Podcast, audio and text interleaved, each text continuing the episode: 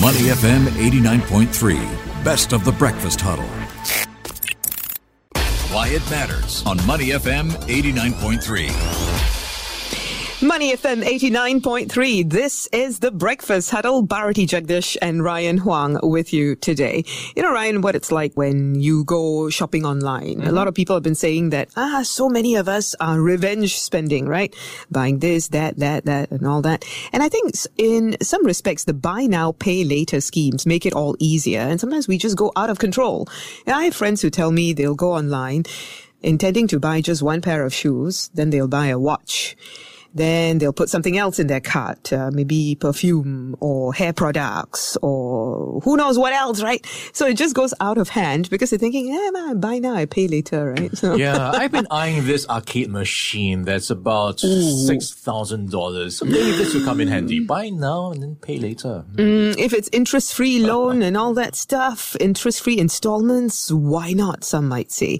But while buy now and pay later things, I think they do offer an advantage. So you see, it's $6,000, right? Mm. So if you really don't have $6,000 on hand, but you still want to buy it, at least you get to pay for it in installments. That makes it easier on you and it allows you to afford something that you normally could not have afforded. Yeah, but I think that's the danger. But you right? are very rich. I'm not speaking for about you personally, lah. You are very rich. You might get carried away speaking... sometimes, you know, with these buy now, pay later schemes. So I think that's the risk you have to take note of. Mm, certainly. It, the method of buying and paying later indeed has been gaining traction around the world and recognition as an alternative payment method. Consumers, merchants, the authorities, they're all looking at it as an important development, right?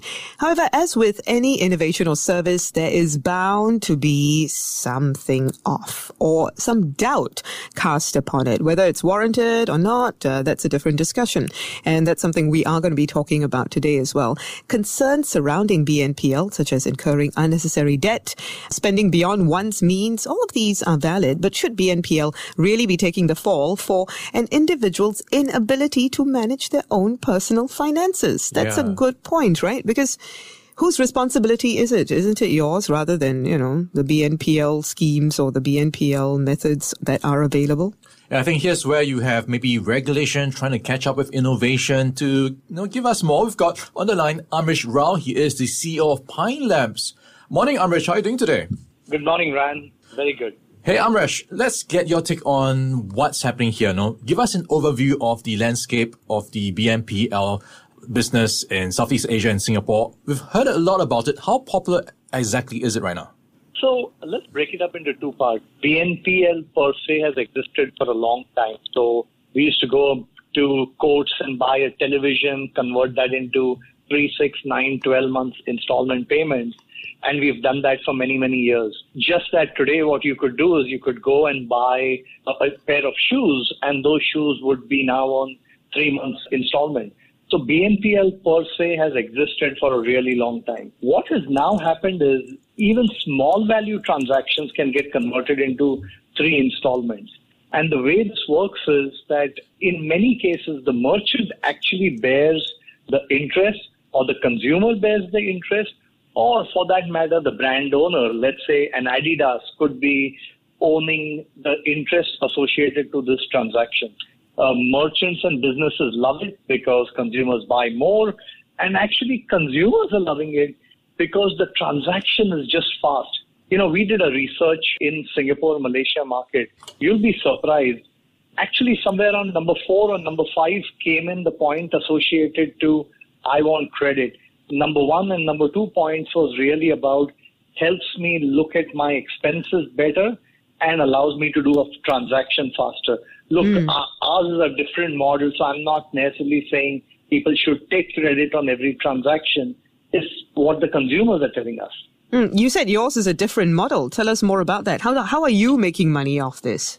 Yeah, so, you know, our model is slightly different. So we actually say that you already have lines of credit from credit card companies, from your banks and financial institutions how can you use that existing line of credit mm. to convert a transaction into a three installment transaction or a six installment transaction?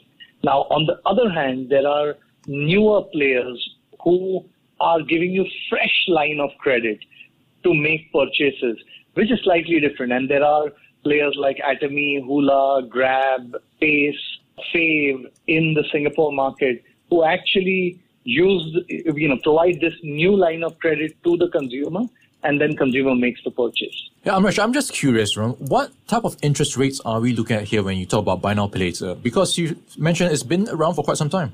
Yes. So, so there are two types of interest rates, right? If you are using your existing credit lines, it would be in line with what you get from your credit card company.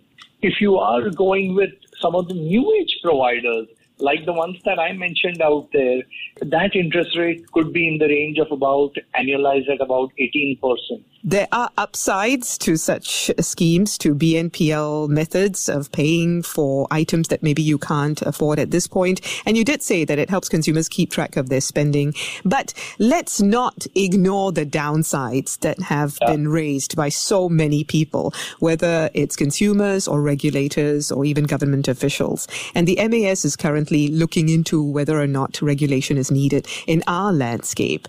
So one of the things that has been mentioned is that the fine print is sometimes too fine. There are a lot of hidden fees and that such things encourage consumers to do a lot of impulse buying. So how would you respond to that? You know, and uh, to an extent that is true that uh, sometimes the transaction is so smooth that the consumer feels that, that this is a better way to do the transaction.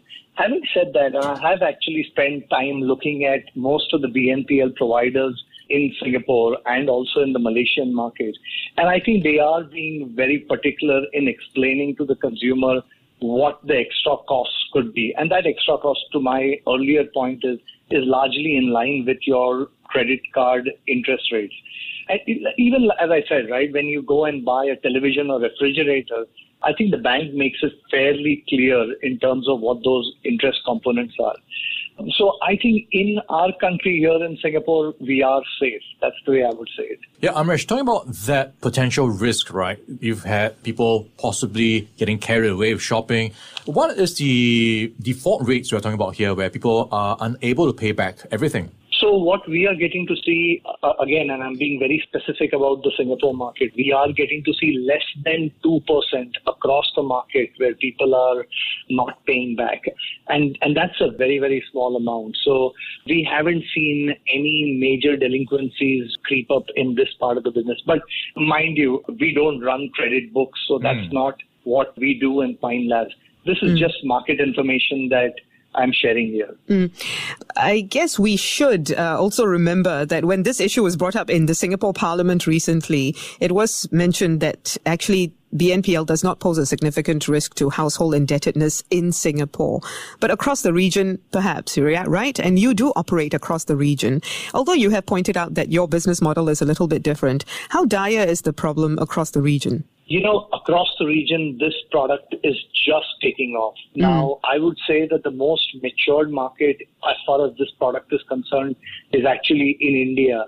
But almost 100% of uh, BNPL in the Indian market is across a secured credit line on an existing credit card or is an extended line against your debit card. So the financial institution largely gets to see your banking transaction and gives you a credit line against that banking against your banking activities. Just to give you a picture on that, in the Indian market, in the month of September, just us as Pine Labs, we would have processed for various BNPL providers somewhere close to about half a billion dollars just in that one month. But these are existing credit lines which are converted into three, six, nine, 12 months installment payment. You know, today this is being uh, delivered for a Samsung phone, an Apple phone, or a Vivo, Oppo phone purchases.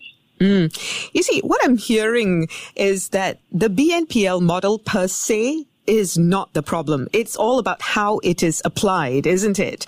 So some BNPL players have put a $1,500 cap perhaps on debit card purchases. Others put limits on credit card transactions. And we know the banks have also uh, to deal with some of these restrictions when it comes to credit cards.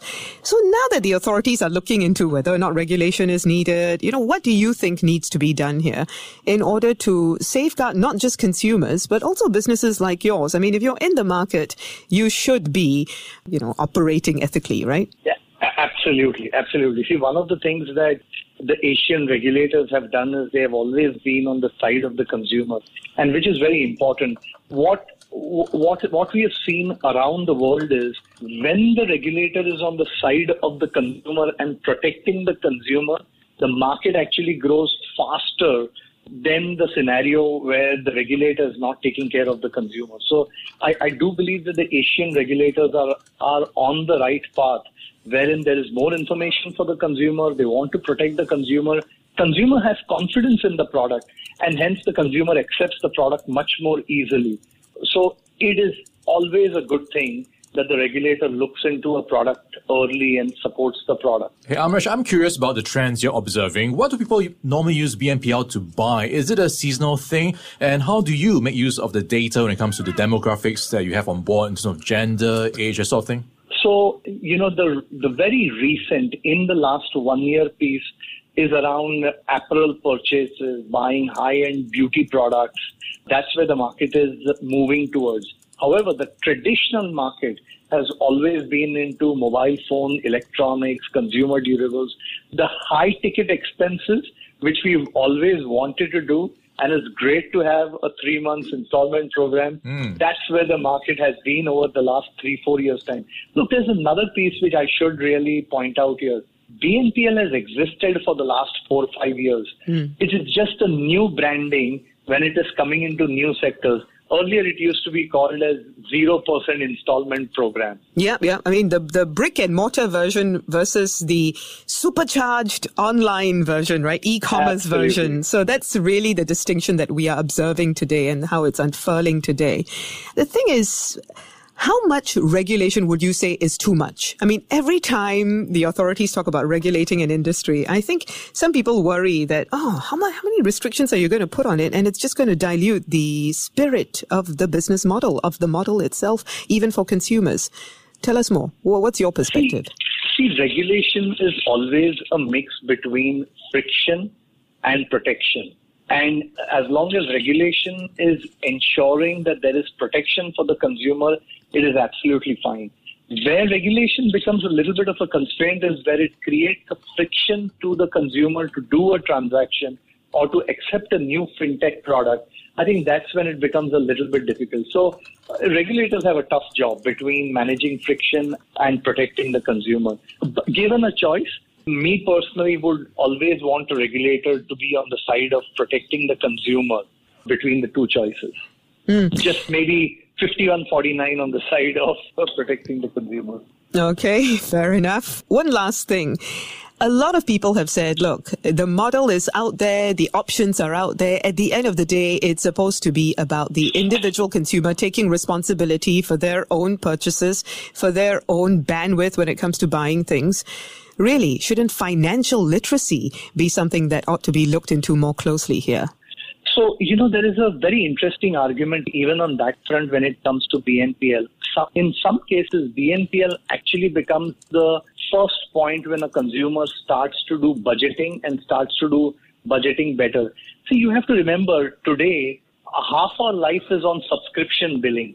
We have subscription billing for the the television that we stream. We have subscription billing for various products on our laptop. So we are any which way is getting into a way where we are being charged a small amount for the subscription that we take up every month. BNPL is just taking that and extending it into other areas. In a way, this is teaching financial literacy to the consumer for their everyday purchases. So there are sets of people who say that I like it because it allows me to structure my budget and allows me to have a look at what my expense is going to be over the next six months period. We've been chatting Amrish Rau. He is the CEO of Pine Labs, helping us to lay the context of what's happening in the BNPL buy now pay the landscape. Amrish, thank you so much for your time this morning. Thank you very much for having me here. To listen to more great interviews, download our podcasts at moneyfm893.sg or download our audio app. That's A W E D I O. Available on Google Play or the App Store.